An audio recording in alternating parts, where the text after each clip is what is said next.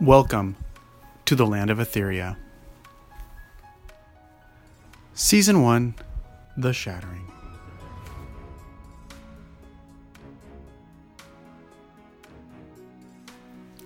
Episode two, The Ogre King and the Purple Crystal. Once upon a time, in the land of Etheria, there was a Princess Nea and a Princess Lulu, and they went on the most amazing adventures. One thing that everyone should know is that they were actually really good friends with Prince William and Prince Paul of Cedar Landing, two princes that lived just beyond the North Woods, near the sea. In fact, they weren't just friends, they were cousins. On this day, Princess Nea and Princess Lulu were venturing into the village to do some shopping for food, so that the people of the palace could make lunch and make a wonderful feast for dinner. As they were walking through the village, everyone was talking about the amazing colorful meteor shower that happened the other day. Now, a meteor shower is when a bunch of stars shoot across the sky and then disappear. Although what happened may not have really been an actual meteor shower, since it wasn't really stars that fell but crystals, that didn't stop everyone from calling it one. As Nea and Lulu walked into the shop to get some groceries, they asked the shopkeeper if there was anything new that was happening in the village. Well, you know about the rainbow meteor shower that happened the other day? Nea and Lulu both nodded to each other. It turns out that one of the rocks that fell ended up near Ghazdor, the ogre village, and King Balok has won it and is telling everyone about it and how it's magic. The ogre village? Lulu said, just to be sure.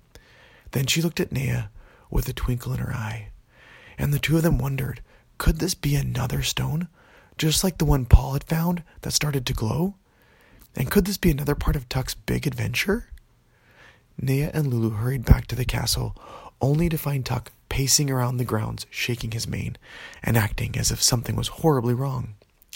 Nea and Lulu of Sparland, he addressed them. News has reached me of the Ogre King, and I fear he is not aware of what he has found in the Morwood swamps. Without thinking, Princess Nea and Luca responded, "We'll go immediately.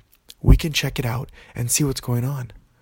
And without another word, they turned around to leave Tuck, standing alone in the castle gardens. "Princesses," he snarled, reminding them to show some manners, "you will need some help. Take these cloaks." And from the sky came down this beautiful falcon with two magic cloaks. "Put these on," he said. And when they did, they looked at each other and they nearly screamed. Nea had become a large green ogre version of herself, and Lulu as well. Now when you venture to Ogre, ogre Village, you can see what the King Balok is doing with the stone he found. You can see if it is, in fact, one of the falling stars that fell from the sky. If it is, we will need to make sure it stays in a safe place. Can you find out if it glows? The girls nodded, then quickly took off their cloaks. They had experienced enough of their ogre selves and were eager to start their adventure. Now, Ghazdor is quite a ways away from Castle Sparland, and when Nea and Lulu got close, they were pretty exhausted and decided to stay the night in the fields nearby. The next morning, they donned their cloaks. They both chuckled a little, now being a little more familiar with the ogre selves they saw themselves as. "Now you really do like an ogre. You do really do look like an ogre," Lulu said to Nea. Nea had green skin, had a heavier build, and had a funnier shaped nose and ears than her human self. As they walked through the village, the girls almost missed the fact that all the ogres were buzzing about what the king had found. You see, they were so nervous trying to make sure no one knew they were really humans underneath. But as everyone kept walking by and ignoring them, they got more and more comfortable as ogres.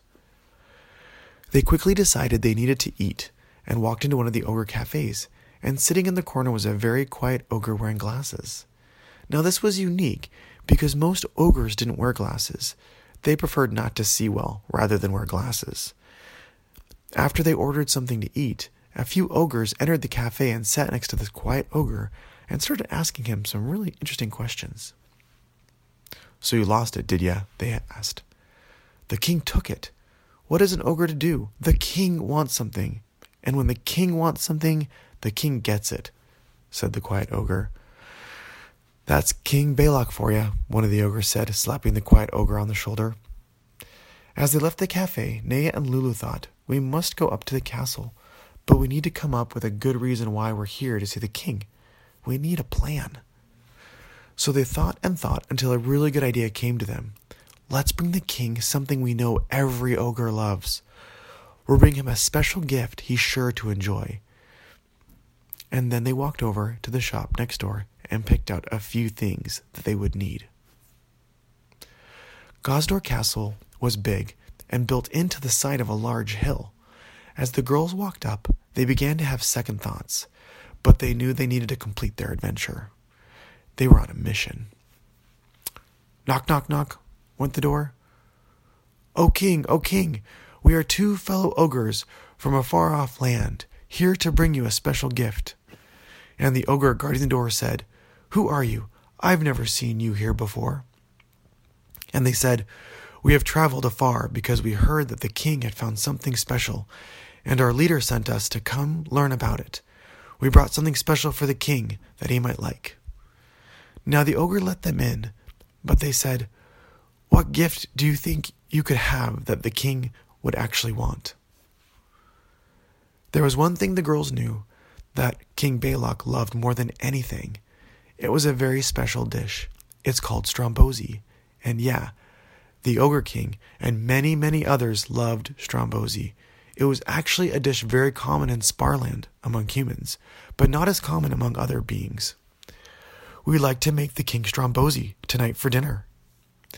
As soon as the ogre heard the girls mention Strombosi, he immediately let them in, and he sent them straight to the kitchen. Now, have you lear- have you two learned how to make Strombosi? No one other than humans have ever been able to make that. Princess Nea and Lulu just smiled and said, It's a secret we can't tell you. Otherwise, we'd put our own lives in danger. And the two of them got right to work cooking Strombosi. Later that night, they all sat around with King Balok and started making conversation. Eventually, once everyone had a bowl of Strombosi, the two girls asked the king about this special rock he had found. And the king opened up his jacket and said, Yes, I have. I have found something very, very special. It fell from the sky a few weeks ago during that meteor shower. And he held out his palm, and inside it was a purple crystal, just like the one Paul had found. It was actually very, very dark, and seemed to get darker in his hands. In fact, unlike the other crystal that glowed brighter, this one seemed to dim and get darker.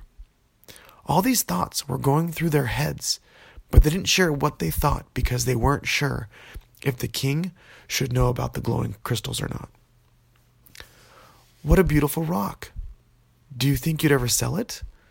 Immediately, the king lashed out. No, it's my crystal.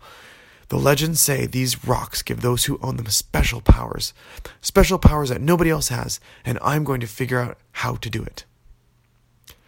At that moment, Nea and Lulu realized two things. One, that maybe these crystals were magic, and that two, this Ogre King wasn't very nice. Realizing that the king could get even angrier at any moment, they thought it best to complete their mission and head home. As they were leaving the village, they bumped into a few ogres, and because Nea and Lulu were princesses with a bunch of manners, they often replied with a polite response like, Excuse me, or Pardon me. But the funny thing is, ogres don't normally say those things, let alone say them back. But two of the ogres they bumped into actually did. They said, Excuse me and pardon me, and Nea and Lulu were really surprised. Back at the castle, they waited for Tuck to return. This is not good. Possibly worse than I thought, he said. If the Ogre King doesn't release the crystals and instead tries to use them for himself, for selfish reasons, it'll be very bad for him and even worse for everyone else. Prince Paul's heart is pure, and he is willing to use the blue crystal for good, to heal the earth. He has vowed to be responsible and noble. Tuck, said Nea, me and Lulu are going to put together a plan to get that purple crystal back from the Ogre King. We're going to figure out how to make sure that the crystals are used for good, and to make sure they're used by people who are responsible and noble.